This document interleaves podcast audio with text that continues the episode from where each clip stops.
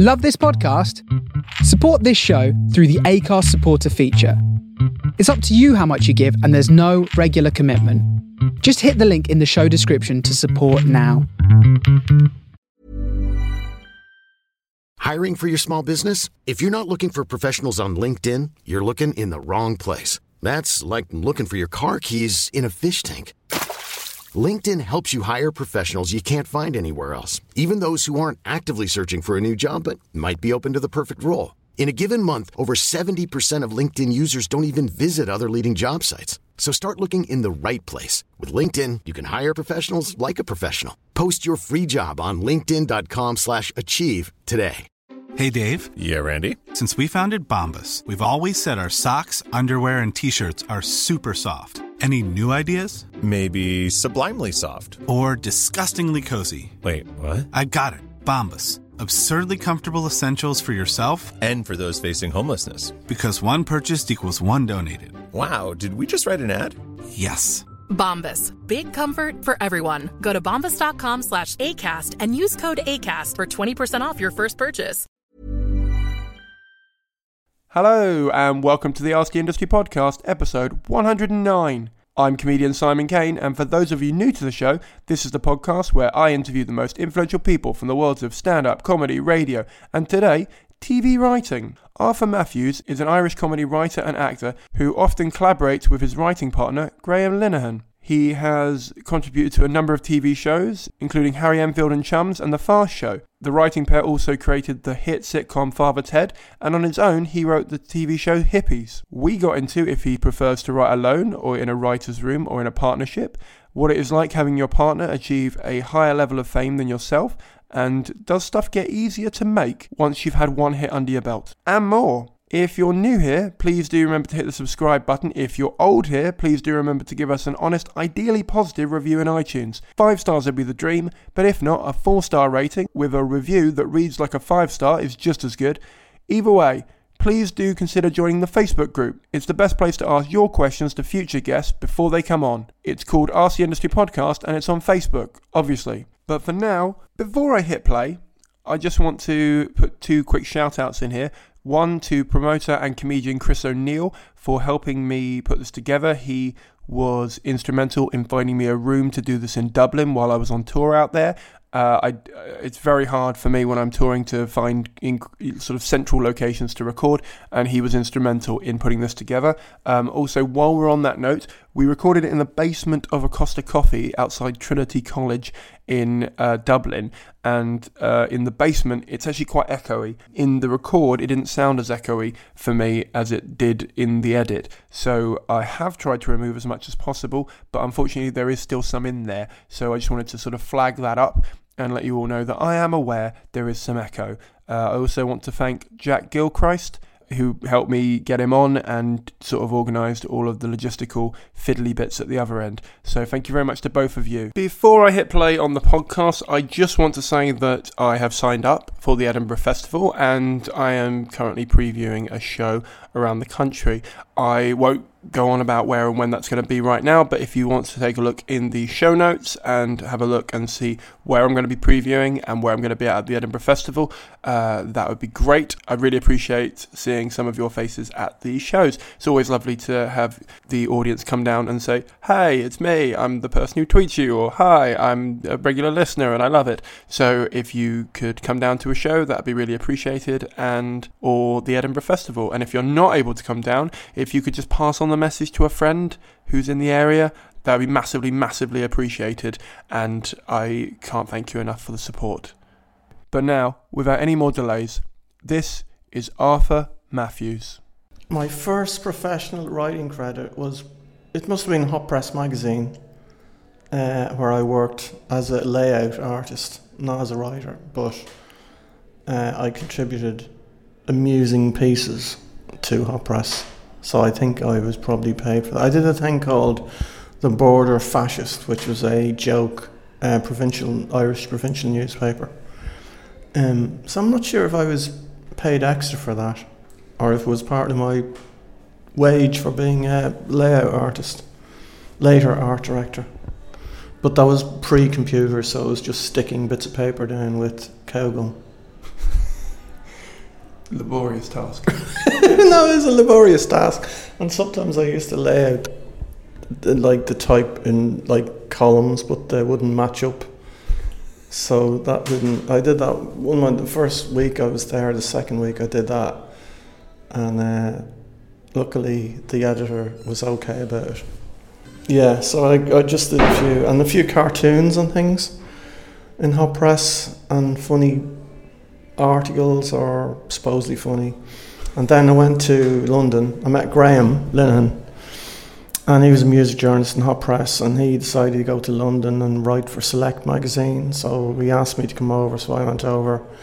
And the first job I did in London was actually I did um, cartoons for the NME. Uh, Stuart Maconie gave me the job actually um, in 1991. That'd be. How old Yeah. were you then?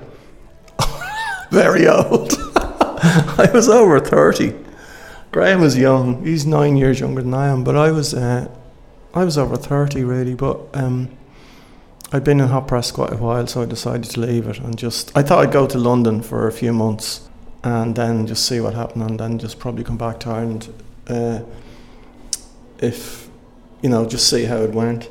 So I spent the first three months really just going to all the football grounds, one a week my bu- spending half the budget. But it was good in those days. You could just pitch up at the ground and just pay in, unlike now, where it's really hard to get into football matches. But yeah, that's what I did in London. So, and then we wrote a radio script for Lenny Henry. That was the first thing we did that we that we were paid for. I think. Yeah. So what were you doing for the first 30 years? Like, did you What was I to doing for the first thirty years? Not very much. Did you want? Did I you can't want to be a remember. writer? Did you want to be a writer, or was it? No, not really. I was, a, I was, I, I did. Um, well, I didn't really. I mean, I drifted into it because I was, I did. Um, I left school. What I do? God, a few months to go until I leave school. What I do? I don't know. I'm good at art. I'll apply to the art college. Oh no, I've missed the deadline for that. So I applied to another art college, an inferior art college, which is now really good actually. But at the time, it was a bit haphazard. So I did graphic design and if my, uh, if I had my time again, I'd probably do um, fine art. But I did graphic design, so did that four years. Did a year in the students' union. Um, did a year, a year, few years of doing courses like uh, a screen printing course, a wall mural painting course. They're all just a complete, you know, just to get people off the dole that put them on these kind of courses. And then I did illustrations for newspaper, which I'd never get paid for. Um, so I had to sue them to get money off them. Uh, so I eventually ended up in Hot Press when I was, what, 25, 26. Um, so that was my life journey. Yeah, because and I, I mean in a, in a non uh, judgmental or insulting way. Just it's just like you said. It's uh, later. I mean, it's about right. I think for most people to get their first like big break professionally in writing, like sort of in their thirties. But it just seems like you you like you said you drifted into it Yeah, yeah, absolutely, yeah. in a way that I think I think's not it wouldn't wind anyone up, but it'd be like one of those things where like every, some people work really hard and they don't get into it, and it's sort of it's sort of uh, quite a nice story of the sort of I don't know. Sn- uh, what's the word? It's like sli- sliding into it in a very Yeah. organic way. Well, I did. You see, well, what happened was, well, I was I was in bands as well. I was in a few rock bands. I was in the Mm. Joshua Trio, which was a uh, irreverent um, U2 tribute band involving donkeys and um, Jesus.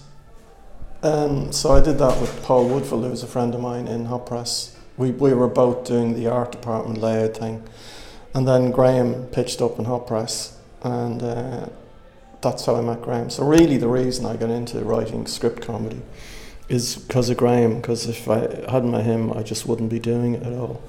So was he sort of because because we was it like a moment where you both said we're going to sit down and write together and do stuff, or was it a case Yeah. of you didn't? Well, no, we did. We did. Uh, we we did um, a kind of comedy sketch group thing with Paul, me, and Graham, but we only did that. Performed it about once or twice, and I was doing a few comedy things with Paul as well. But anyway, Graham decided to go to London. He said, "Do you want to come for a few months and we'll do a bit of writing?" So, so that's what happened. And we, when we were writing sketches, we sent them to Smith and Jones. So that was the break, really, Smith and Jones. we were living in Griff's flat because he had loads of. As he got incre- increasingly rich, he got all these. He'd accumulate houses, so he had one house in of all places, Kilburn.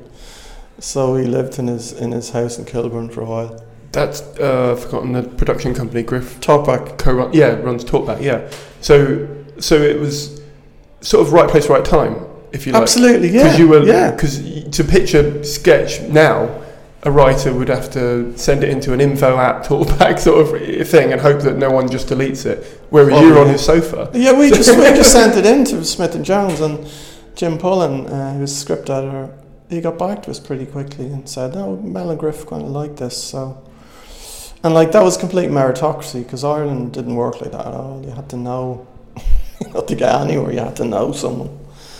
And uh, but Jim was very good to us, and then before we knew, not too long later, we were in Smith and Jones, the boardroom in Talkback in Percy Street, and Mel and Griff were there, and like we were just chatting away to them about sketches ideas because it was amazing. Because like you know, I'd uh, obviously I was uh, a fan of not the nine o'clock news, and then Alas Smith and Jones later. So uh, it was a thrill, and Griff, you know, we knew Griff particularly well. Griff was always just great to us, you know, really generous. Um, so that was the break, yeah.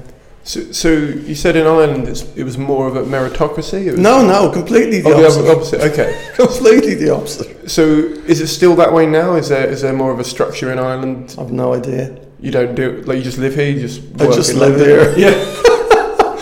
I just live here. I don't know what's going on. Um, I don't know. I couldn't. I honestly don't know. I honestly don't know what this what the story is. Has it become more of a meritocracy than in London? Do you think? Well, I don't know. You don't. You don't. I really you don't, don't take know. part in it. You just. I don't really take part in it. Are you just established enough now that it's sort of like you can just pitch things and No. they'll listen? no, okay. no, not at all. No, no. I pitched loads of things and none of them got made.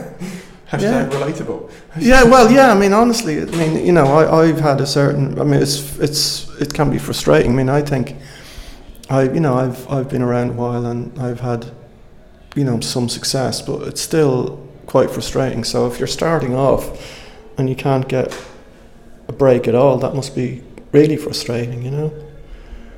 Um. Yeah. No. Very very little of what I pitch gets made. I mean, you know, small proportion of it. Well, yeah, but statistically, if everything you pitch got made, then the channel would be you. You know I mean? Like, so, Well, that wouldn't necessarily be a bad thing no, but I'm, for the public. I'm not saying it's bad. But what I'm saying is, is that I think even getting a percent, even like a one percent through, is is always Is quite a lot. than. Yeah, yeah, it's yeah, it's of course, yeah. I'm not, you know, I'm not complaining, or am I? Maybe I am complaining, but it can be frustrating, is what I'm saying. Um, but you know, mostly, even though a lot of the sitcoms I've pitched don't get made, you know, I usually get paid for writing a script at some stage. But it's a struggle, you know.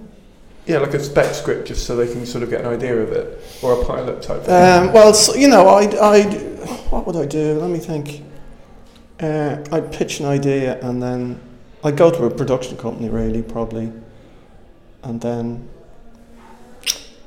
what would I do? Sometimes I'd write it up and not get paid. Sometimes I'd write it up and get paid, get commissioned. Um, Do you write like a whole half an hour script or like a ten page thing for a ten minute? What's, well, what's- I, I, I recommend uh, writing scenes. Like if you're going to pitch something to someone, I'd write, you know, what's what it's about, who the characters are, and a few scenes and a few potential storylines. That's really the best way to go. But some, you know, rather than write a fifty-page, you know, summary of what, what it's about, just sample scenes are much better. I think, you know, even to the to um, demonstrate what the characters are like. Well, is it because there's now more channels? So on paper, you'd imagine there would be more writing opportunities, not necessarily for the individual, but for writers in general. Yeah, Do you find that that is the case, or do you find that Yeah, there's a lot of syndication channels, for example, that I mean syndication channels. so like remember when Dave started, it just took a load of stuff off the BBC and just showed it over and over again. Yeah. Um.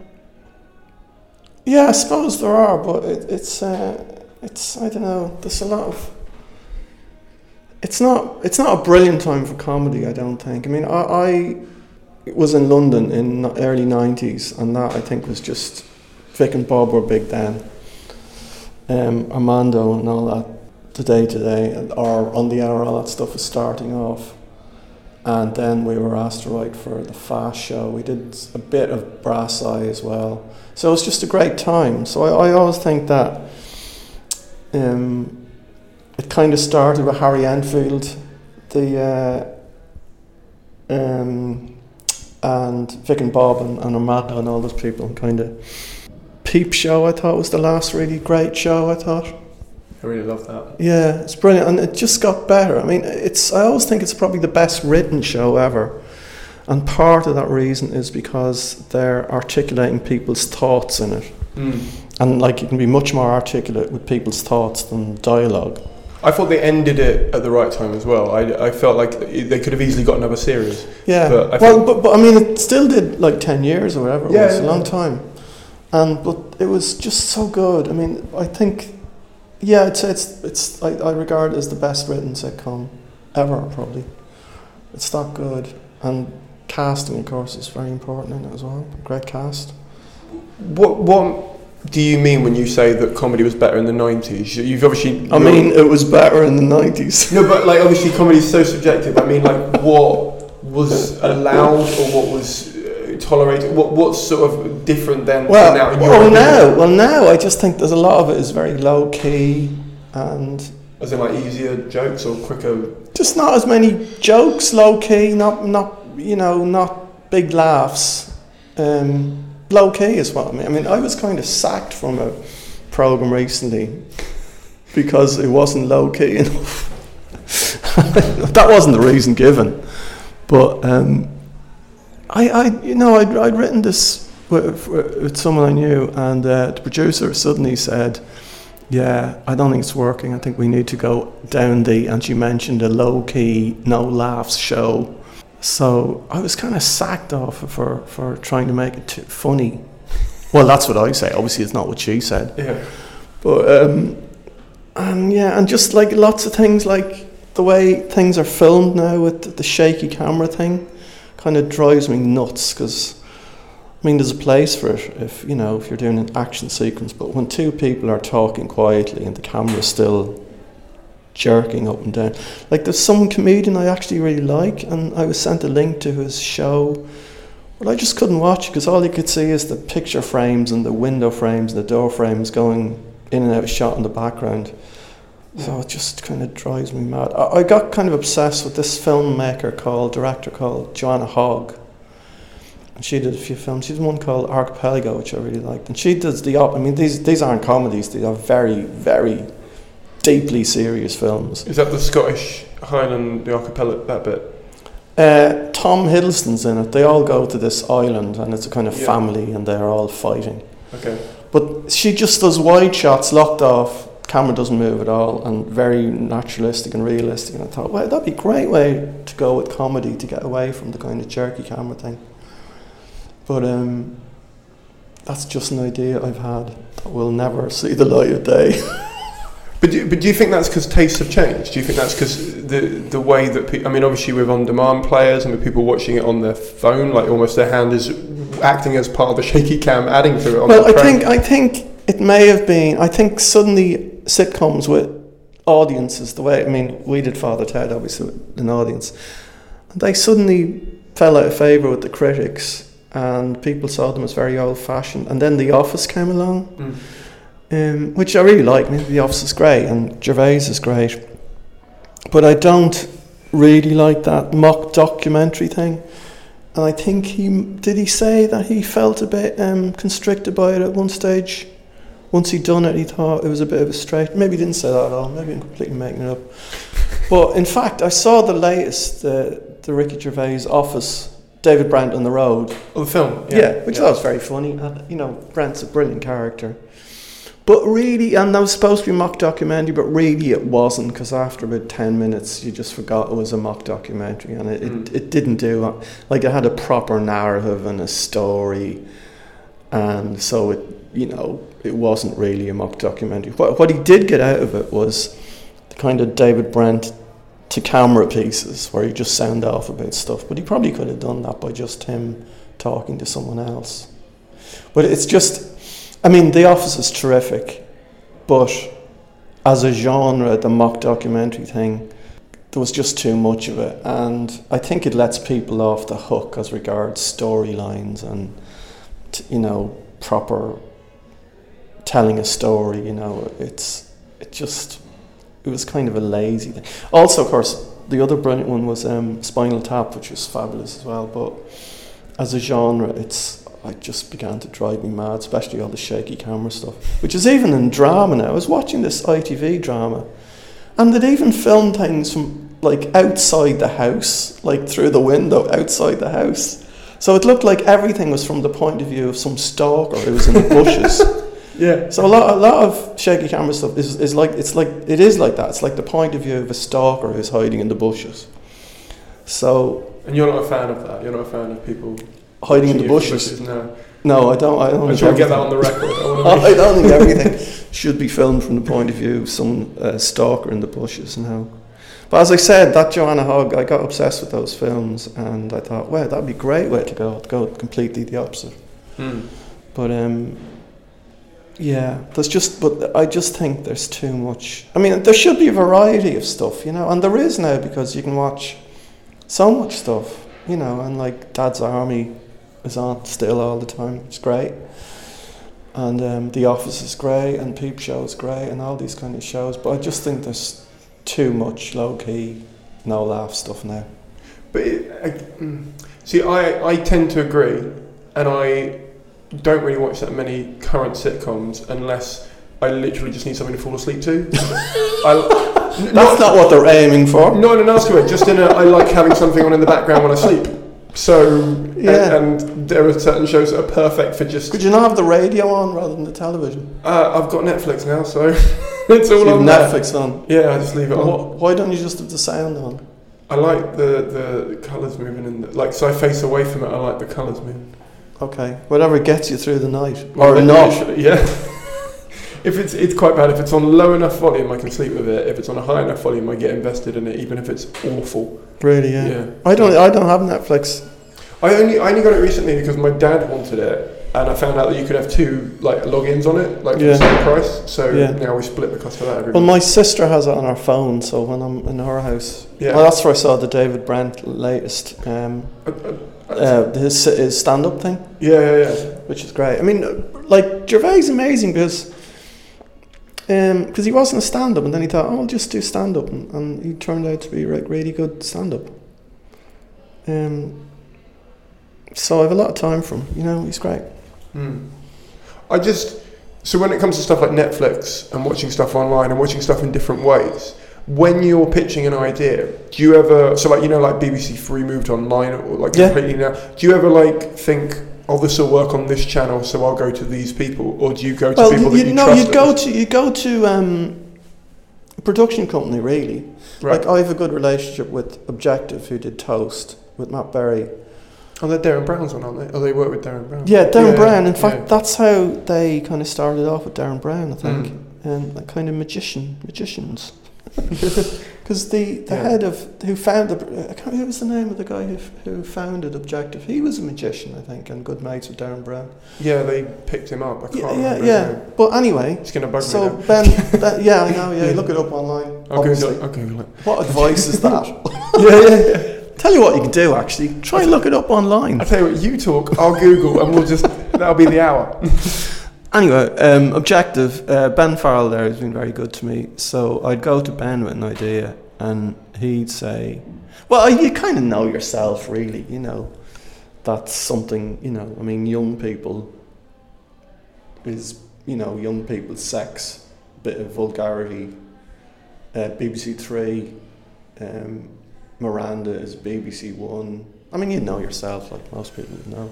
Yeah, I, th- I think if you don't know the channels, A, they've got style guides up there and things they're looking for. So you should sort of do your research before you send it in. But I'm wondering at your, and I kind of want to say level, but I feel like every time I say that, you're sort of looking at me as if to go, What you on like? It's, it's it's all the same no matter what you've done, sort of thing, which is interesting to me. But I'm, Well, no, no. I mean, I probably, Could- could you you've know, got I, I could probably got a- bend someone's ear. Yeah. Um, well, you want them uh, to look. You don't. Want to, you know, I know. I mean, yeah, I'm. I'm not like.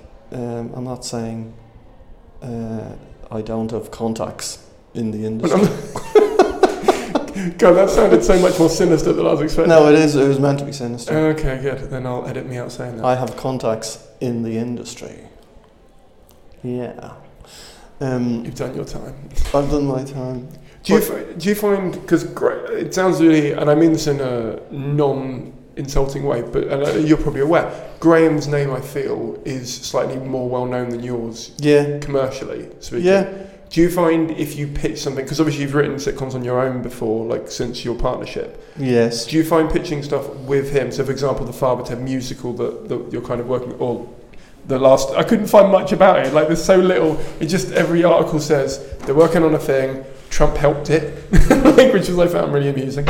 Um, but that's, and I assume that's because that's the stage in production that you're in. But I'm assuming when you pitch with him, is it easier then, or Well, yeah, but well, what the Father Ted musical has come about because um, Hat Trick, who are the production company who did the TV show, have been on to us for years about doing a musical.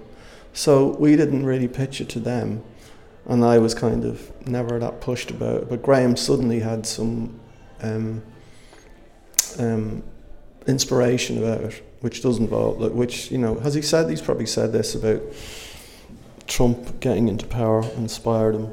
So yeah, so so Can I just say it inspired him because if Trump can do that, yeah, Ted can become pope. It's Exactly. Not, it's not him watching Trump win an election going, well, look at how good the world is. I don't think so. no. I don't believe that's the case. Yeah. So yeah, I mean that was that was um, that was easy. That was an easy sell. Mm. I wasn't even a sell because they came to us rather than me or Graham going to them. What, what made you not? I mean, obviously, there was the title character kind of died off right at the very end of that and stuff, which kind of, if you were going to do a fourth series immediately, would have made that tricky or, or there there would have been stuff to work around. But, like, what was it a case of you just didn't get a fourth at that point or you wanted No, to we didn't want we didn't want to do any more anyway. Okay. We we kind of thought. Um, well, we'd done 25 at that point, so that was probably enough. Because of the nature of the show, it wasn't, um, you know, it wasn't a serious kind of real world with, you know, totally realistic characters. It was more lightweight than that, so we thought 25 is probably enough, you know. Did you have any ideas for the show that couldn't get made, or that the the channel or the production company said we just we can't do that for budget reasons or taste reasons? Or For what? For For which show? Father Ted. Ever? Yeah. Um, no, not really. I mean, in those, I- like when we did Father Ted, we got very few notes really. Um, we got some from very little from Seamus Cassidy. He was the kind of commissioning editor at Channel Four, and he commissioned that. We done a sitcom with Alexei Sayle called Paris, which wasn't a success, but Seamus still commissioned Father Ted. But he had very little to say, and Geoffrey Perkins was the producer. Um, and he'd give us notes. But nowadays, like, I mean, you get notes from the producer, you get notes from the production company, you get notes from the channel. And I was even talking to someone recently who said that they can now get notes from the people who, like, if you like the way um, Talkback is being bought by Fremantle, they end up, all these companies end up being bought by other companies. So uh, ultimately, Shell Oil owns everything. So now you get notes from Shell Oil as well. so that was like four set, like that was in the old days. In the old days, Seamus Cassidy had practically nothing to say about. He just let us go. It was like a football manager being appointed, just let him get on. So Seamus had very. There was some something about um, a Catholic theological point at one stage. He he he was a bit worried about, but otherwise he didn't get involved really. Nowadays you get um, you get just a pile of notes. which was which I don't remember 20 years ago. I don't remember that happening. I mean, I've done something recently, and before it even went to the production company, before it went to the channel, I had 10 sets of notes on it, and like really long notes as well. Having said that, the person who gave me the notes was very good, and it's funnier as a result. But a lot, a lot of the time, I found as well that people who give you notes were almost never. It was almost never about making the show funnier. It was nearly always about plot and storyline and that really. Um, I've got okay, I've got like two questions there, but I just want to quickly clarify something for anyone listening that doesn't quite know the structure Yeah. of this. So you have an idea. You you let's say you just want to write it for this point. You don't want to kind of take it to anyone. You just want to see Yeah. where it goes. So you write it. You then send it into a production company, well, yeah, or you could send it directly to a channel. the channel. Yeah, yeah. So if you'd sent it to a production company, which you had in that case, they'll look over it. If they like it, they might send you notes, or, or if they know you, they might bring you in and go no, what it. they do, what they do first, they probably, yeah, they probably come in and, and you, you'd meet them, and if they liked it enough, uh, and they'd say, just write more of it, you know, and then at certain stage they might try and get Channel Four, the BBC, or Sky, or whoever to pay for a script commission. I think they, re- I think production companies now. I think I'm right about this. They nearly always try and get the channel to pay rather than pay themselves. Who would who would send it? Would you send it, or would your agent send it on your behalf? Well, behalf? if you've got an agent, but like, if you don't have an agent, just send it yourself. No, I'm asking for you. For you. Oh, for me? For you, yeah. Um, uh, no, I'd send it myself. If people I know, like Objective or um, the rough cuts, for instance, I'm doing something with, I just send it to them, really. I, but, but yeah, it's fine to do that, you know. My agent really deals with the financial matters mostly. So the first step. So say you wrote something, sent it off, it got commissioned, or they liked it. The first step, the first time your agent would know about that is when you say, "Oh, we've got the contract now." Ah, no, I mean, I'd send her, I'd send her a copy. Okay. I, I'd tell her what was happening. You know, you CC her in, sort of thing. It wasn't I, I pitched up at the Oscars collecting best script. And, Sorry, I haven't replied. she, she never knew about it. No, I mean, you know, she's very good. She rings me up a lot and keeps me uh, up to date. Well, no, I'm I'm asking because there's a lot of misconceptions around agents and what they do and what they don't do. And a lot of the time when I talk to people, they go, well, my agent does this, this, and this. Yeah, well, I think it's different. Maybe if you're a performer, it's different. Because I remember we had, we were with the Talkback agency and we were with someone called Melanie Copeland. And Melanie, I think, more or less left to become Graham Norton's manager. So she's Hmm. she's not just his agent, or she was, that was a while ago. I'm not sure if that's still the case, but she was very much looking after Graham in every kind of way, really, you know. But so it's probably different from performers. Um, but mostly in my case, um, I would say it's dealing with the financial kind of aspect. Not not exclusively that. But anyway, what I'm trying to say is that there's no need to go through an agent to get your script sent somewhere. Mm. Is basically what I'm trying to say. So, just going back to the point you said before, then, where you said the notes that came back were mainly not to make it funnier, but to improve plot or to. Well, mostly, yeah, yeah. I mean, not all the time. As I said, I've just done, I've done this thing for Cut, and the, my script editor there was very good, and as a result, um, even though there was a pile of notes, it has improved you know. But in the past, sometimes I, you know, I just got notes which really didn't improve things much, or moved it sideways, or, or you know, didn't really do much, and a lot of it. But and I, as as I say, they're mostly about plot and rarely about how to make things funnier. Is plot secondary importance for you then when you're. For me, it is, yeah, but it's still important. I mean, I think casting is hugely important. I mean, I, I've, I've uh, Matt Berry asked me to do his Toast show, and Matt is just so brilliant and so funny that it doesn't really matter. You can give him anything and he'll make it funny. I've just listened to his radio show on Radio 4. Where he, have you heard that? Where he I've cuts it, up. yeah. That's brilliant. He just uses old actual interviews with um, people like Simon Callow, Kenneth Williams, and uses the original, their part of old interviews, and cuts them up and interjects his old questions, his own questions, and puts a bit of music in it. And it's just hugely inventive and very funny. But Matt is just one of those people who he doesn't, you know, he, it's the way he says things, and he just has that naturally funny thing. So you don't have to do much in a way, really. Okay.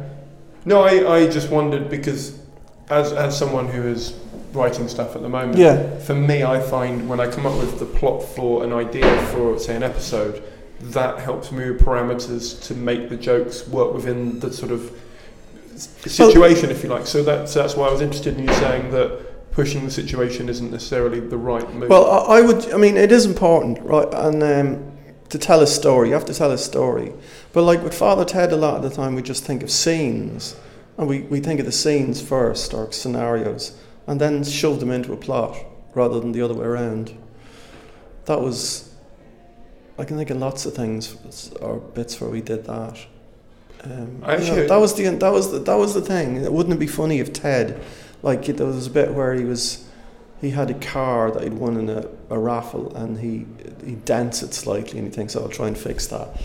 So he just taps it a bit and then you cut layer and he's wrecked the whole car because he, he's just, you know, hammered it to pieces. So that was an idea we just put into a into a plot rather than coming up with the, the plot first. But having said that, you do have to tell some kind of story and you know, you usually it's nice. I mean, it's satisfying if you have a kind of main plot and subplot. But I, I still think, um, I think casting is hugely important. Um, if you can get someone like Matt Berry or you know Tim Key, I like it. I'm, whenever I write things, I nearly always find myself thinking, Tim Key would be very good in this. Um, Do you get my say in casting? Like, yeah, okay, Absolutely, yeah. We, even when even on Father Ted, when we weren't that experienced, I knew Dermot, so Dermot got in. I knew Frank. I didn't know him personally, but I knew his work from Irish television.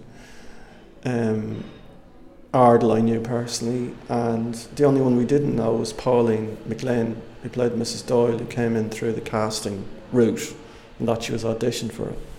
But the other three we knew. It was kind of different because we were Irish and they were in Ireland, so Channel 4 or Ta- Hat Trick didn't wouldn't have known really.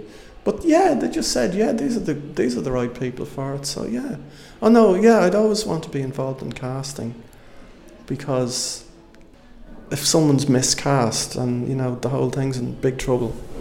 So when you're so because uh, who was the person I was talking to? It slipped my mind, but they said never think about who you'd want to play the part because you'll only be disappointed if they won't do it. Well, yeah, you will be disappointed if if you know. They also said it's more work when you have to rewrite it for the person you ended up settling for. Well, yeah, but at the same was, time, gonna annoy me the, the counter argument to that is like it's easy to write for someone. If you have someone in mind, then it's just easier to write. I think.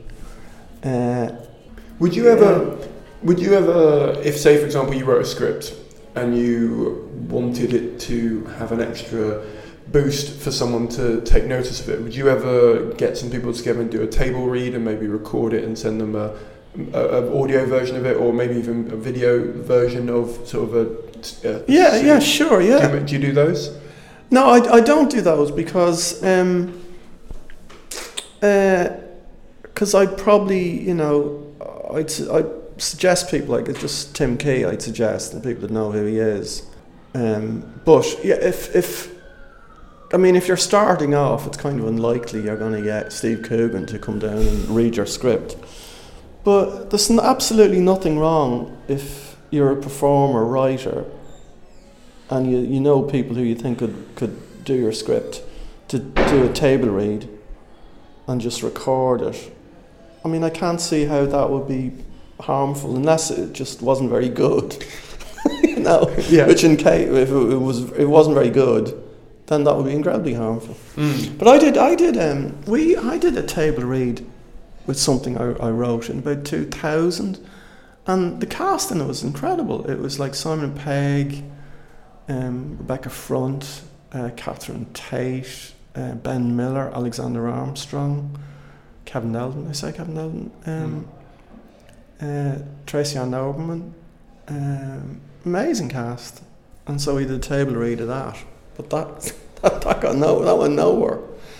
So even with the cast like that, you know, So we're saying his names don't matter. Well, the no, they do in a way. I'm just, I'm just giving an example Yeah. of, of my astonishing cast that I got together for a table read, and it didn't get made. What's the moral there? I have no idea. Uh, TV's fickle. TV's fickle. I think they went for something instead that was just cheaper to make. I think. Yeah, I was going to ask if there was ever because I mean, who I think it was Spaced Simon Pegg's thing Yeah. was the original. Let's see if we can make something on a proper budget. Yeah. Um, and then America did it a few years ago with Doctor Horrible. Did you, did you see that? The sing along blog. no, I didn't see that. It was it was when there was a writers' strike, and they had like Neil Patrick Harris and Felicia Day, and just like really big names for there, uh, who all got together and on like no money just made this like very low rent uh, super villain versus like like super villain who falls in love with this person who like who he can't have because he's trying to get into the evil league, le- the evil league of evil, Yeah. and it was just so silly and so beautifully done yeah. but it was done on like no money because Yeah. they were trying to prove a point where like during the writer's strike of going we can do stuff on low money yeah. why not work around these parameters rather than you know sort of do that. And i suppose with channels always competing for attention especially with more of them there's there's two there's either you invest money into it because you think throwing money at something will make it better or you throw money at writing and talent and it just is better even though it's not going to cost you as much. And i suppose what's your experience with with kind of budgetary restraints just holding back ideas None. I, I've never been really aware of budgetary. Everyone telling me you can't. Anyone telling me you can't do that because it's going to cost too much. Very rarely, or or if they do, you can. You can normally tweak it so it, it's it's the same joke but done in a slightly different way. Um, I never remember feeling frustrated about budget being a problem, really, ever. And because people are very inventive and can find ways to do things. Um, and shows look so much better now than they used to, you know, because generally they're not studio sitcoms with video cameras as opposed to film cameras Mm. or film effect cameras, whatever they are now. I mean, Toast looked great because the director, Michael Cumming, was able to. Sh- it was shot on location, whereas with studio bound sitcoms, they're always kind of going to look pretty much the same. But it's not a studio. It's not a director's medium, really. Studio sitcoms. It's it's kind of a largely a technical kind of a job. But when you get them outside in the studio, of the studio, the director can um, be more creative. Hmm. I, I interviewed Michael Redmond for this podcast, Oh yeah. and uh, I remember talking to him about what he basically did like two gigs in Ireland, and then realized Hey, it's Danny Pellegrino from Everything Iconic. Ready to upgrade your style game without blowing your budget? Check out Quince. They've got all the good stuff shirts and polos, activewear, and fine leather goods, all at 50 to 80% less than other high end brands. And the best part? They're all about safe, ethical, and responsible manufacturing. Get that luxury vibe without the luxury price tag. Hit up quince.com slash upgrade for free shipping and 365 day returns on your next order. That's quince.com slash upgrade. I'm Sandra, and I'm just the professional your small business was looking for. But you didn't hire me because you didn't use LinkedIn jobs. LinkedIn has professionals you can't find anywhere else, including those who aren't actively looking for a new job but might be open to the perfect role, like me. In a given month, over 70% of LinkedIn users don't visit other leading job sites. So if you're not looking on LinkedIn, you'll miss out on great candidates like Sandra. Start hiring professionals like a professional. Post your free job on linkedin.com slash achieve today. Wow. Nice. Yeah. What you're hearing are the sounds of people everywhere putting on Bombas socks, underwear, and t-shirts made from absurdly soft materials that feel like plush clouds. Yeah, that plush. And the best part? For every item you purchase, Bombas donates another to someone facing homelessness. Bombas. Big comfort for everyone. Go to bombas.com slash ACAST and use code ACAST for 20% off your first purchase. That's bombas.com slash ACAST. Code ACAST. realised he'd be doing those two forever if he stayed here. Yeah. So moved to London and started gigging there in order to kind of build Yeah. uh, his skills up and stuff. Yeah. And I wondered, because when I spoke to him briefly about his role in Father Ted and, and his and the impact that that had for Ireland, what impact, in, in your perspective, did it have for the Irish scene and for Irish comedy? Um, well, um, I suppose they ra- raised the profile of Irish comedy, but then that was, uh, you know, that happened at the same time as Dylan Mora- Mor- Moran, as we call him, and Ardal and people, Tommy Tiernan, kind of, and Sean Hughes was a bit of a trailblazer, I suppose. But I suppose, I mean, there are people, uh, friends of mine who are in Father Ted who, who are still doing stand up based on their appearances in Father Ted, like, so that's a big selling point for them. And, you know, fair play to them. Um, so, yeah, I suppose it put Irish comedy on the map. That's a, that's a cliche if ever there was one. Yeah. Yes. So, uh, and going back to the point we were talking about before, we were saying uh, how channels have changed and there's more of them. Hmm. Obviously, since you started writing, social media has become a thing. Yeah. And that obviously means that when you put out some work or if you write a sketch, even if they don't know it was your specific sketch in a show, you can look out for immediate feedback on that from people rather than the TV channels and the commissioners. Hmm. Do you do that? Do you, do you ignore it? it? How has that impacted your writing a bit? Well, no, here, here, I one of the best ideas I ever had, which I'm really proud of. It might be my favourite idea. It was to do um, Sex Pistols Bill Grundy interview from 1976. To do that exactly the same, but with Amish people. They're all dressed as Amish people. And I was flogging. I was. I originally written this for a big train sketch show series we did, and the third series was never made, so it wasn't in that. So then I remember bringing it to, taking it to Harry and Paul for their show, Harry Enfield, Paul Whitehouse, and Paul said, "Yeah, I like it, but Harry doesn't want to do it." So it was still not being done. And then Kevin Eldon had he got a sketch series, so I said, "Kevin, do you want to do this?" Um, and he said, "Yeah." And they did it, and it was brilliant. It was just, it was just that Sex Pistols interview, but they're all dressed as Amish people. So Matt Berry was in it, and uh, Peter Serafinowicz was in it. Kevin obviously was in it, playing Johnny Rotten. And then so I was, and that was on YouTube and got lots of hits. But brilliantly, Simon Pegg told me that he, or no, he told Kevin that Simon Pegg was bowling with Steve Jones, who's Sex Pistols guitarist out in LA, and Steve said, "Yeah, I really like that sketch." so that was yeah, I love that. That's one of my favourite ideas I've ever had to do that because it's not a writing thing at all. It's just an idea. You don't have to write anything. In fact, I didn't have to write anything. I said, Kevin, look, here's the idea. So they just looked at the original and just copied it completely, except they were dressed differently. So, um, I'm not sure if that's relevant to your question, but it was one of those things that was up on YouTube and a lot of people saw.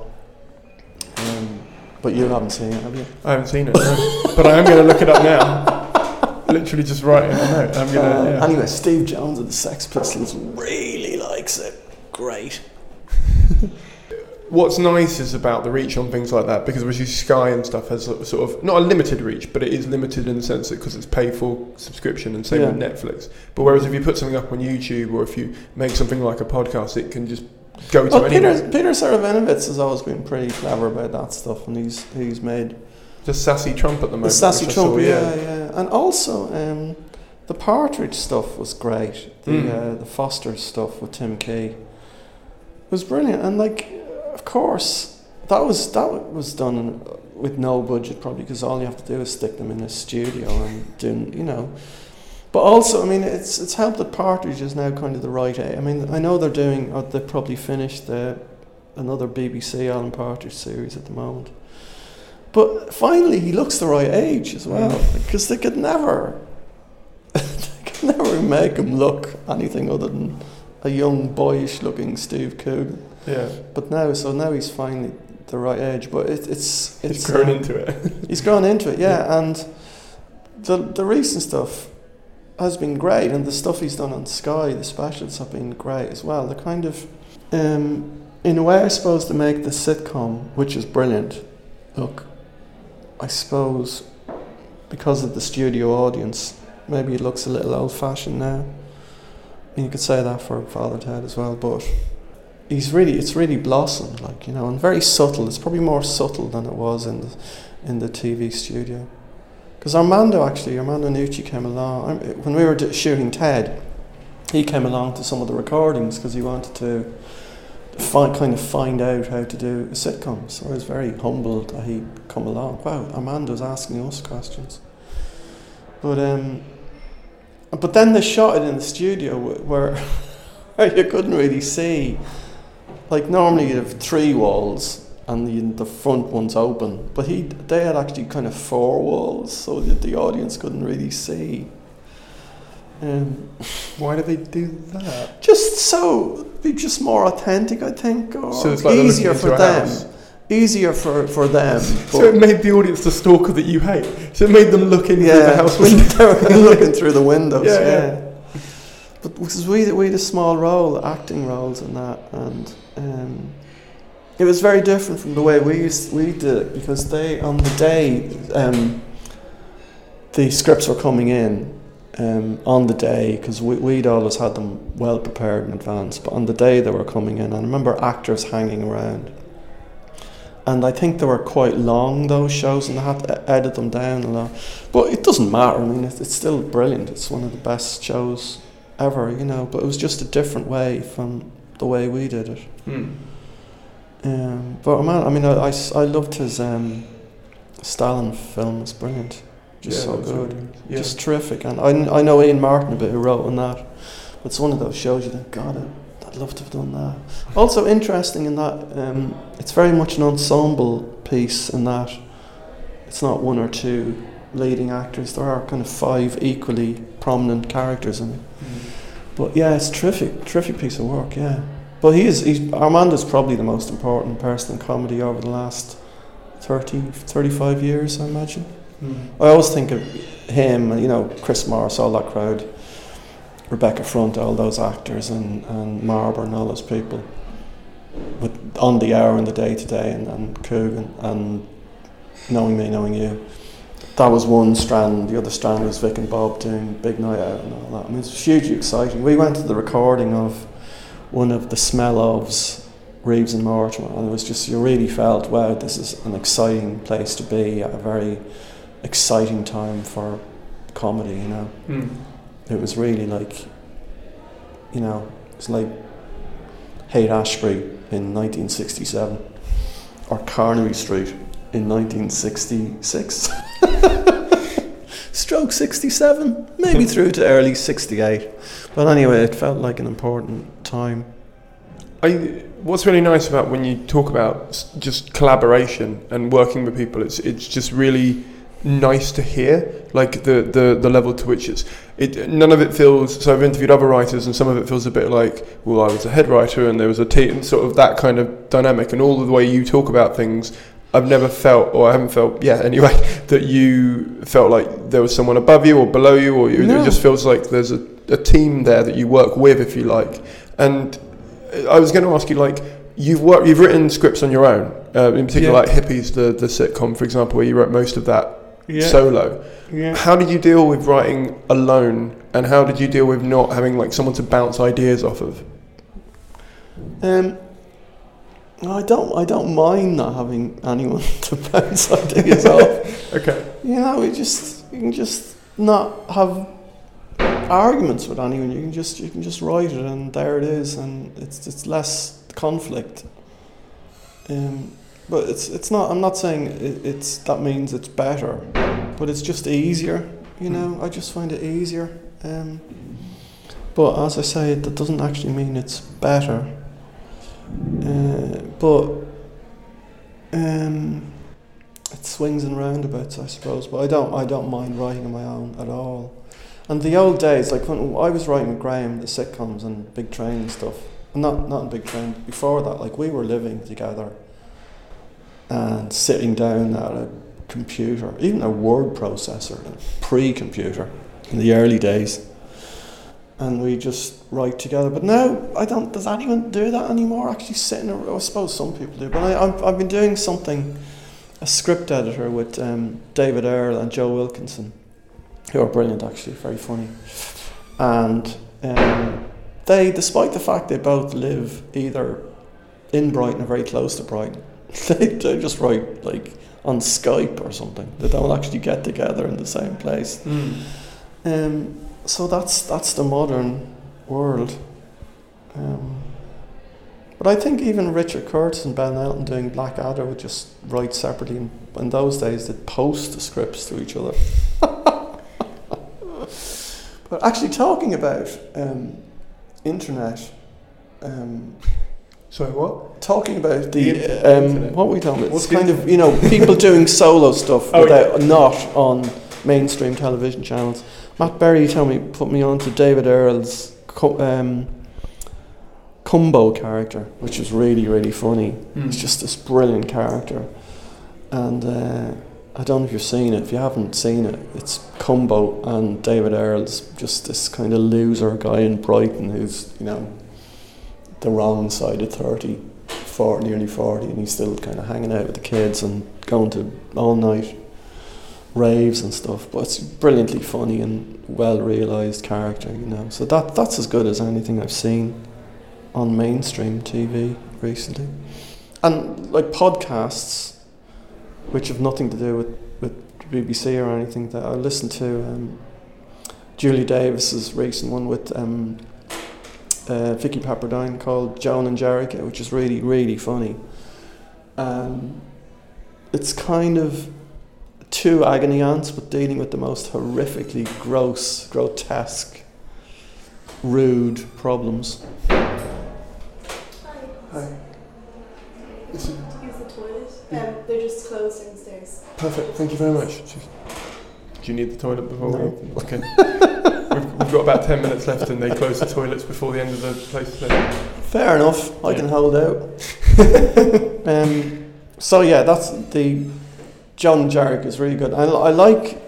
I've always, I've, I was watching um, Nighty Night again recently, and Julie is terrific because Toast is a bit like that. I, hate this kind of twee, vulgar kind of comedy, which is like people saying poo and wee and all that stuff. I hate that.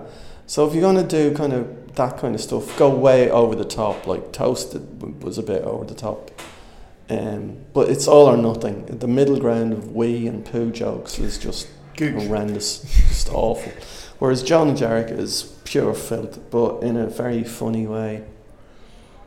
Um, that's my take. I just hate that twee vulgar stuff. I did. I did. Um, I was at one stage, um, working in Radio Four, as a kind of. They had a regular, monthly meetings with about four or five people who would who would look at scripts coming in and comedy ideas. All the producers would uh, present, and a lot of the scripts were that kind of twee vulgar stuff, which I just really hated, you know. Um, so it's all or nothing. If you're going to go down the sex route, just make it really grotesque, or don't bother at all. That's good advice. Well, you know what's gonna, you know what's going to happen now, don't you? Just going to get loads of people tweeting you going, oh, "I've got this really great idea." for Anal Yes. fisting or something. Yeah. Um, no, not not that. That's not. that's, too far. That's there's something wrong about that. I don't know why. L- J- Joan and Jericha. Listen to Joan and Jericha, and you'll get the right the right kind of way to go. I think it's you have to treat it in like they they as these kind of two very middle class Middle England home counties agony ants. They can talk about it in a kind of that kind of homely kind of way, but what they're talking about is really outrageous. How do you discover podcasts and YouTube stuff? Do you just go searching, like sort of just to kind of get some the ball rolling in your own head, or, or do you listen to recommendations? What's what's your process Um, for discovering stuff? Um, no, I don't get too many recommendations. Matt, Matt um, Berry told me about the David Earl thing. Um, what, how did I? I, fa- I read about um, Jane and Jericha, Joan and Jericha in the uh, in the newspaper. Um, yeah, I don't know. I mean, I, I'm not. I don't know what's going on really. Well, glad to have no idea what's going on. I've absolutely no idea. Um, I, although I have organised my YouTube um, videos. Have you done that? Yeah, Yeah, I just have lots of kind of mostly music videos, to be honest. I've been doing. I've been. I've been. I've had an account on YouTube for me to watch for about ten years, and I've had one for me to make stuff for about four. Yeah, And the one that I use for watching, I've always been quite pedantic about categorizing into playlists. yeah, yeah, yeah. So, I, I, yeah, there's probably loads. I'm quite organised. I quite, I kind of like that. But having said that, there isn't much comedy stuff. There's a lot of um, Saturday Night Live stuff. I mean, obviously with Trump and Alec Baldwin, that's that's kind of a godsend. That's pretty funny. But there's a lot of um, Christopher Walken. Did you ever see the Christopher Walken one where he's a birthday party and all other Christopher Walkens come? No. It's very funny, but we always, when Graham and me were in London in the early 90s, we used to watch a hell of a lot of Saturday Night Live. It was the kind of Dana, Dana Carvey, that his name? Mm. And um, Mike Myers era, Phil Hartman. So we watched a hell of a lot of that. Mm. And it still has its moments, Saturday Night Live. But the, yeah. But, you know, what else is going on? Do, do you think watching a lot of that has influenced the way you write?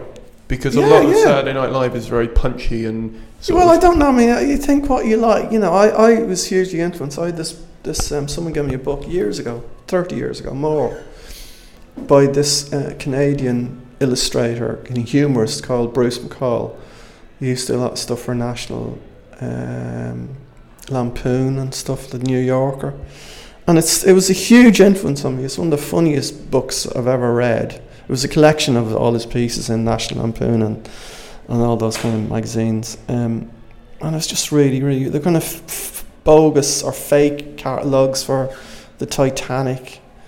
And he had an obsession with 1950s American cars. Was he's a Canadian American guy. And that was hugely influential on me. And uh, um, it's bound to have an influence, you know, all that kind whatever you, you look at and absorb, if you like it, it's bound, it's bound to have an influence. I mean, it has to. When you when you first started writing, looking back on it now, do you see any echoes of writers that you enjoyed in your early work? Uh, yeah, I do. I tell you what, I think um, Father Ted was very like. I think it was very like um, Reggie Perrin, the Fall of Reginald Perrin. I think I looked. I I, I liked that show a hell of a lot, and that that was lots of catchphrases in it and silly moments and kind of slightly surreal. So I think that was a big influence on the actual sitcom writing, you know, and stuff like the young ones would have been as well, I suppose um, Monty Python. You know, when of people of my age, Monty Python is really it's the Beatles of comedy, really.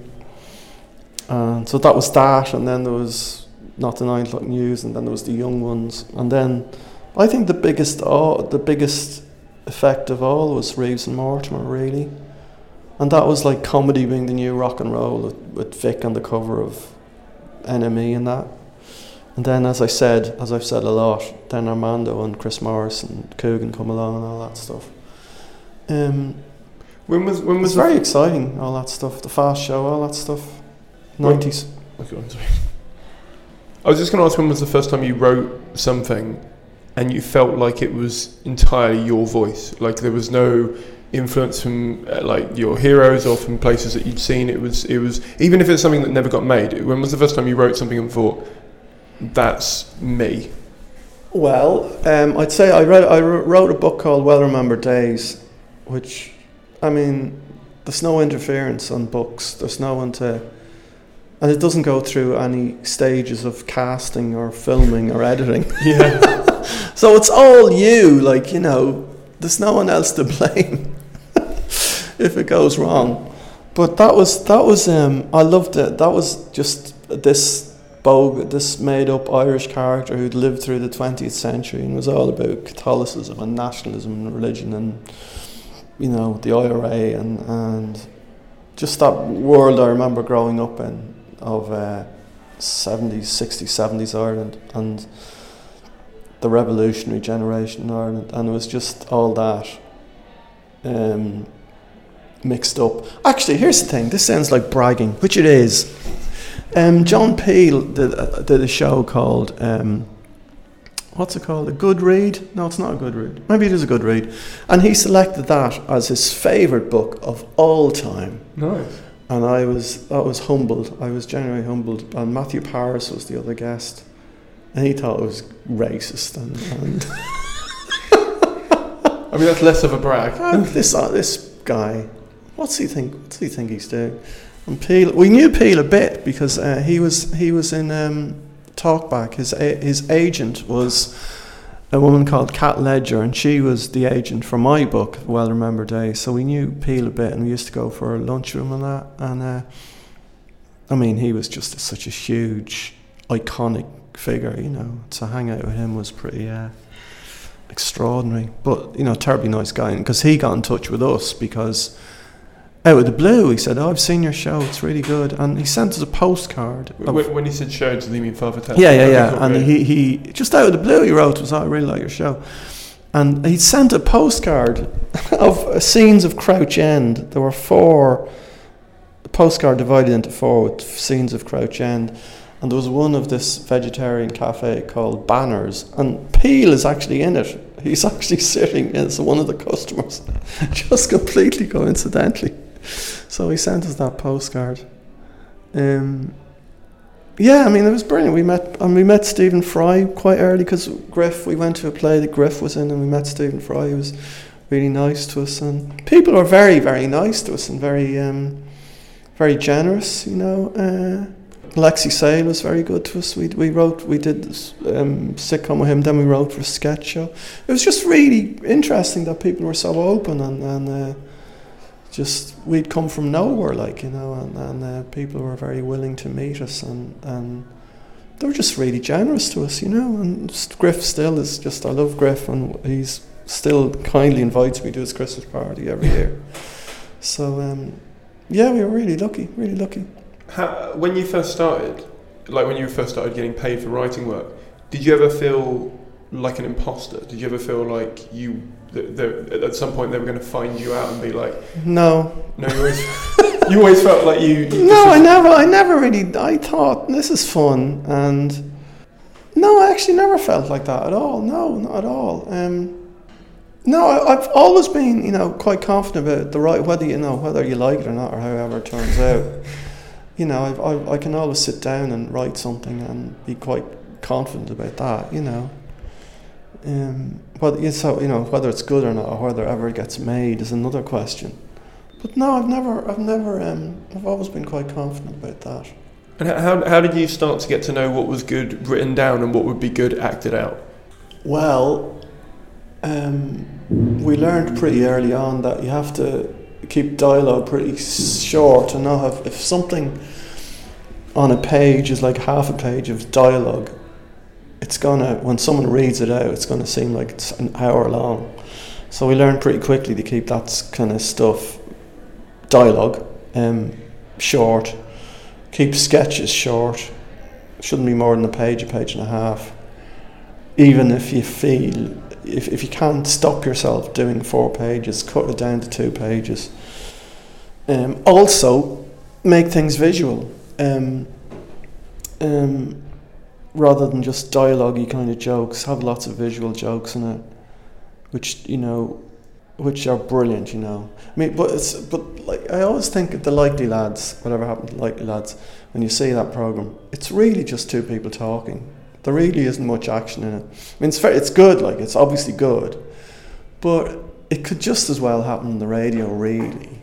Whereas we were always very much up for visual gags, um, because they nearly always kind of work. They nearly always, the audience nearly always likes them, you know. Mm. Whereas people talking to each other for sorry to I've just slagged off the Likely Lads, which is one of the most successful sitcoms ever. I, I genuinely think you were slagging off this podcast. no, no, no. This is this is highly entertaining. if you've made it through an hour of this, well bloody done. Yeah. So um, yeah. Ki- anyway, keep things short and put lots of visual gags in. That's my tip for success and happiness. And probably don't be afraid to do more than one take. Um, yeah, we had in in yeah in studio recording of Father, we had some actor in once who just couldn't get the line right at all, and he kept having to redo. He, he just lost his nerve. It just he went, his nerve went, and he kept having to do it over and over again. Of course, you know, if you do it fifty times, one of them is probably going to be usable, and then when you see it in the show, you never know. It's fine. Actually, people live studio recordings, people love when you make mistakes anyway, you know. They just love it, so you can't really go wrong. Mm. Well, everyone likes a bit of Schadenfreude. They do. Yeah. Um, what I've got is hang on, let me double check to make sure I've not missed out any key. Oh, there was okay. Yeah, there was um, one other thing I wanted to ask, which is about right when you were writing. So, Father Ted series one was over, and you had series two on the way. What was it like trying to meet expectations for either the channel or the fans for you and Graham? Like, what was it like pressure wise? No, no, I didn't feel any pressure at all. We just continued what we were doing. Um, you know, I've just never had any kind of fear doing that kind of stuff. You just, we just, there was no pressure. I didn't feel any pressure at all. We just did what we did. Plus, now we could imagine because we'd had a solid, tangible series. We knew who the actors were and what they were going to do and how to do things. So that was easier. Plus, we probably had lots of ideas left over from the first series anyway. Um, plus, you know, we probably got enough time to write. I don't think we were ever under much pressure. But people just let us get on with things, really, and um, you know, it's fine. It was just easy. I, I, I never found it hard. I've written some of the the new Ted musical, and it's just really easy to write those characters. You know, it's not hard. It's just not really hard at all. I never thought Father Ted was hard. It might have got hard if we'd done another few series of it, but it's just I don't remember it being difficult at all. Even I, th- I think there was one or two. There's one Night of the Living Dead, which I think where they're all zombies, which we could never really probably um, finish it off properly, or the second half probably wasn't great. But people still kind of like that show. Uh, you know, um, it had enough stuff in it for people to like. You know. If you if you could go back and redo that those three series or if you could go back and change any element of how you pitched it what would you go back and do now based on your knowledge of Well, I wouldn't do anything different because it worked out. Okay. you know? There's things I've done where I, I would have recast things, not Father Ted. I mean, um, certainly, obviously, obviously not in the major roles. There's one or two minor roles you think that's not quite right. Now, I, I've I've suffered a bit from from things being I've written being miscast, but then again, yeah, you can't blame. You know, you have to take responsibility yourself for the writing. You know, but having said that, I I I can think of a few things where things I've written have been badly miscast, and as a result haven't haven't worked out. You know, If- that doesn't happen very often. And as I say, generally, I'm given a big say in the casting. You know. if if for example you got to a stage where they said well we're doing it with this character we're doing it with this person regardless or we don't do it at all would you ever then rewrite some of the script to fit the new person so it works for you Um, well, you could do that, yeah. Uh, would I do it? I probably would, but it's it's so unlikely that would happen. Really, you know. okay Um, I have been, there was I can think of two occasions where people were, excuse the term, forced upon me, um, and it wasn't a, pre- a pleasant experience really. But that's rare, you know. That's pretty rare, and a lot of the time. I mean, if you write for someone like Matt Berry, then it's not, it's just not going to go wrong. Um, there are people I I always, as I said, Tim Key. Um, Uh, Simon Farnaby, I like a lot. Harry Peacock. Uh, there's lots of people I kind of like. Uh, so it's, you can have them in mind. In, I did a thing with Ingrid Oliver, it's very good. Um, yeah, and like I suppose um, if you have people in mind, you can suggest them, you know, and a lot of the time people will be open to that, you know. Mm. I have the last quick fire questions. Um, quick for me, you take as long as you want to quick answer. for me, slow. F- quick for you, slow for me. Exactly. That's the way I deal with it. Um, okay. So, uh, what is the biggest mistake you've ever made, and how did you overcome it? well, I did. I worked with someone I shouldn't really have worked with, and I didn't overcome it. was it like a? Was it Graham? no, it, it, it, it, wasn't Graham. No, it was not Graham. Then fair enough. Um, what is the most common misconception people have about your job, and what do you tell them to counteract it? A misconception. Um, oh God. Wow, that's a quite a good question that I'm struggling to answer.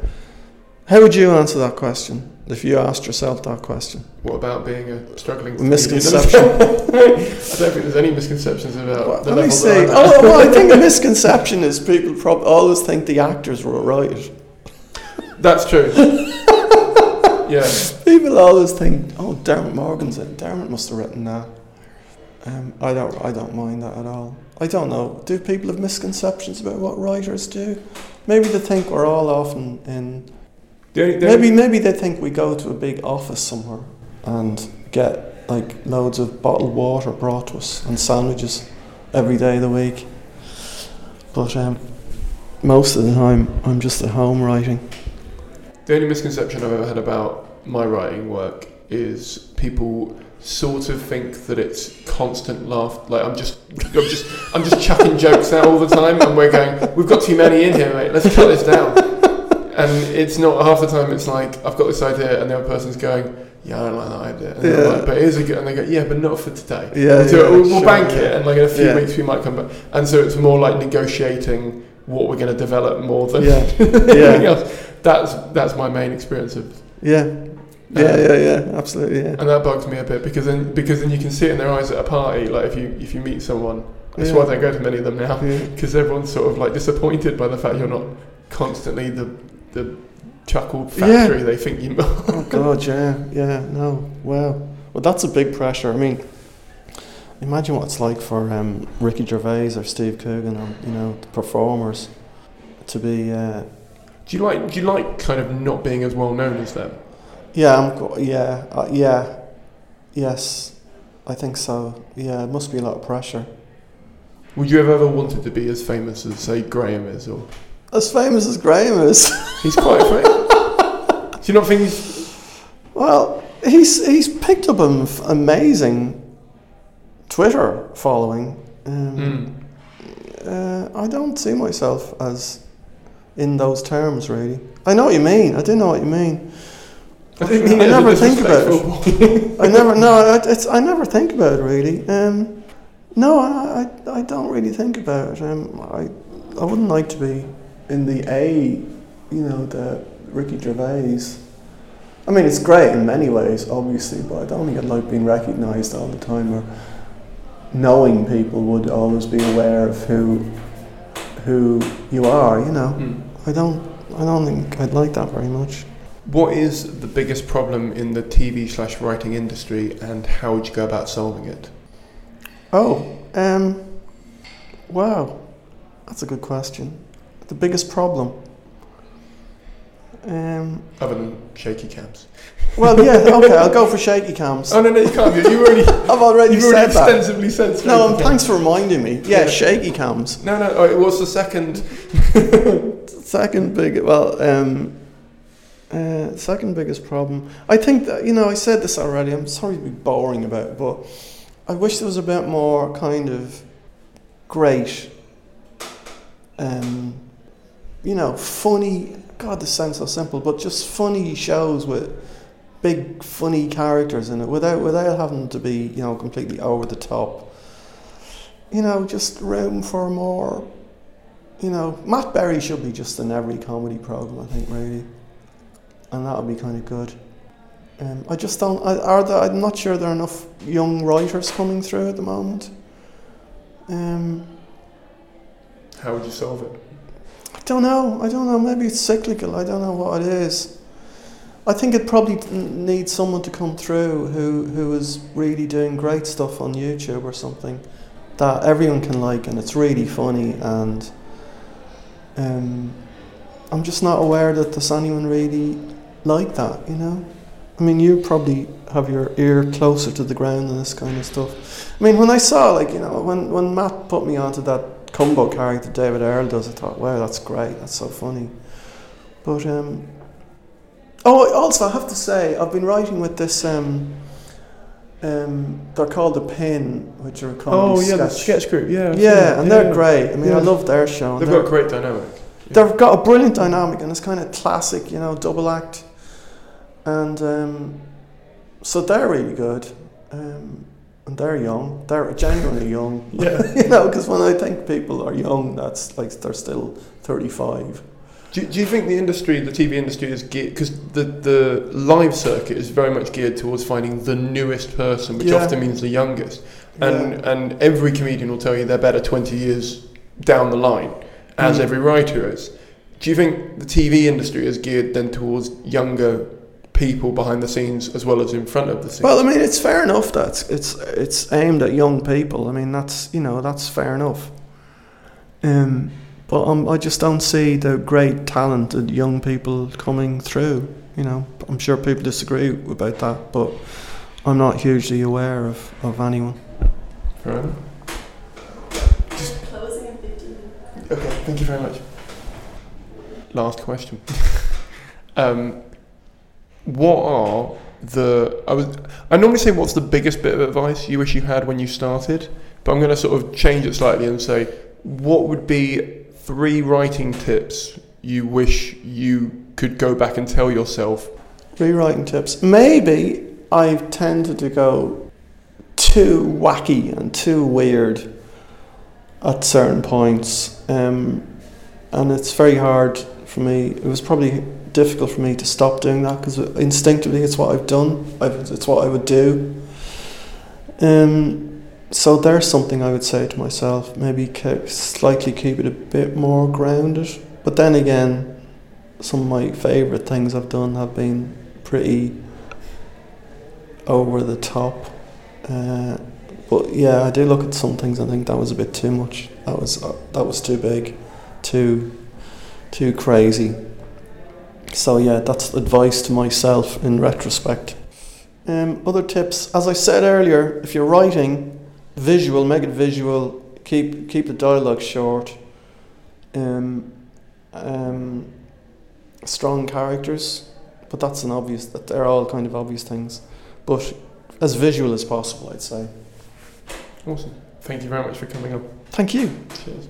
That was Arthur. I loved hearing his take on the TV industry and where it's going and how it's still hard to get things made. I think that's kind of weirdly frustrating to hear, but also reassuring to hear because I feel like sometimes we all have this perception that once you've had one hit, everyone's going to want to hear every idea you ever have. And I suppose they might listen to you. Like you said, he can email stuff over and they'll probably listen or give him notes, but it doesn't mean that they're going to make it. And it also doesn't mean that it's on trend or it'll fit. And it was just good to hear that firsthand for me anyway.